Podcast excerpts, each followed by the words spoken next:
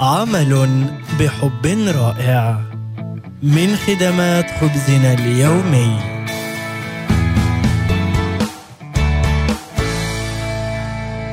ينتشر فطر معروف باسم فطر العسل عبر جذور الأشجار في غابة مالا الوطنية في ولاية أوريغون على مساحة 2200 فدان.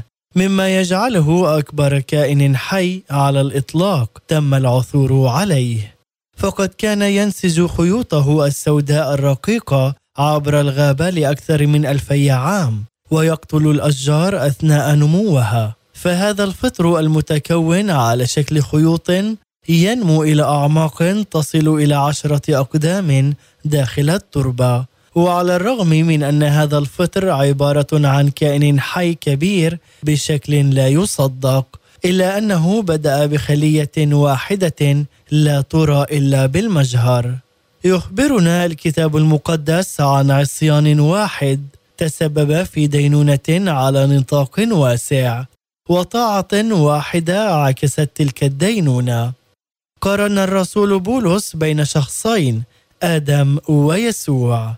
جلبت خطية آدم دينونة وموتا إلى جميع الناس ومن خلال عصيان واحد أصبح جميع الناس خطاة ووقفوا مذنبين ومدانين أمام الله. لكن كانت لديه وسيلة للتعامل مع مشكلة خطية البشرية ووفر ذلك من خلال عمل يسوع المسيح البار على الصليب. الذي أعطى حياة أبدية وبرا لكل من يؤمن به. إن عمل محبه يسوع وطاعته كان قويين بما يكفي للتغلب على عصيان آدم وخطيته ووهب حياة التبرير إلى جميع الناس. يقدم يسوع المسيح من خلال موته على الصليب حياة أبدية لكل من يؤمن به. إن لم تكن قد حصلت على غفرانه وخلاصه قم بذلك اليوم.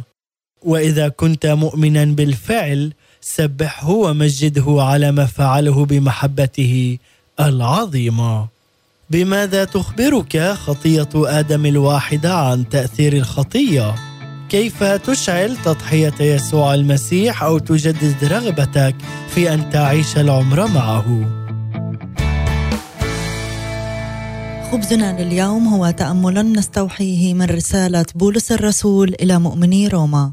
الأصحاح الخامس ومن الآية الثانية عشر وحتى الآية التاسعة عشر. ولهذا فكما دخلت الخطيئة إلى العالم على يد إنسان واحد وبدخول الخطيئة دخل الموت هكذا جاز الموت على جميع البشر لأنهم جميعا أخطأوا. فإن الخطيئة كانت منتشرة في العالم قبل مجيء الشريعة إلا أن الخطيئة ما كانت تسجل لأن الشريعة لم تكن موجودة. أما الموت فقد ملك منذ آدم إلى موسى. حتى على الذين لم يرتكبوا خطيئة شبيهة بمخالفة آدم الذي هو رمز للاتي بعده. ولكن مفعول المعصية ليس كمفعول النعمة.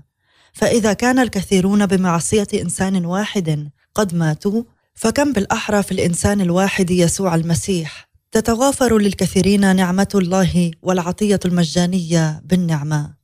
ثم أن أثر خطيئة إنسان واحد ليس كأثر الهبة. فإن الحكم من جراء معصية واحدة يؤدي إلى الدينونة. وأما فعل النعمة من جراء معاص كثيرة فيؤدي إلى التبرير. فما دام الموت بمعصية الإنسان الواحد قد ملك بذلك الواحد. فكم بالأحرى يملك في الحياة بيسوع المسيح الواحد؟ أولئك الذين ينالون فيض النعمة وعطية البر المجانية. فإذا كما أن معصية واحدة جلبت الدينونة على جميع البشر كذلك فأن برا واحدا يجلب التبرير المؤدي إلى الحياة لجميع البشر. فكما أنه بعصيان الإنسان الواحد جعل الكثيرون خاطئين فكذلك أيضا بطاعة الواحد سيجعل الكثيرون أبرارا. آمين. كان هذا هو خبزنا لليوم وهو تأمل مقتطف من رسالة بولس الرسول إلى مؤمني روما. الأصحاح الخامس ومن الآية الثانية عشر وحتى الآية التاسعة عشر. لنصلي. أشكرك يا الله على هبة الخلاص والحياة الأبدية من خلال ابنك يسوع المسيح. ساعدني على أن أكشف عن خلاصك للآخرين. أصلي هذا في اسم يسوع المسيح. تشجيع اليوم مقدم من خدمات خبزنا اليومي. يمكنكم أيضا زيارة موقعنا odb.org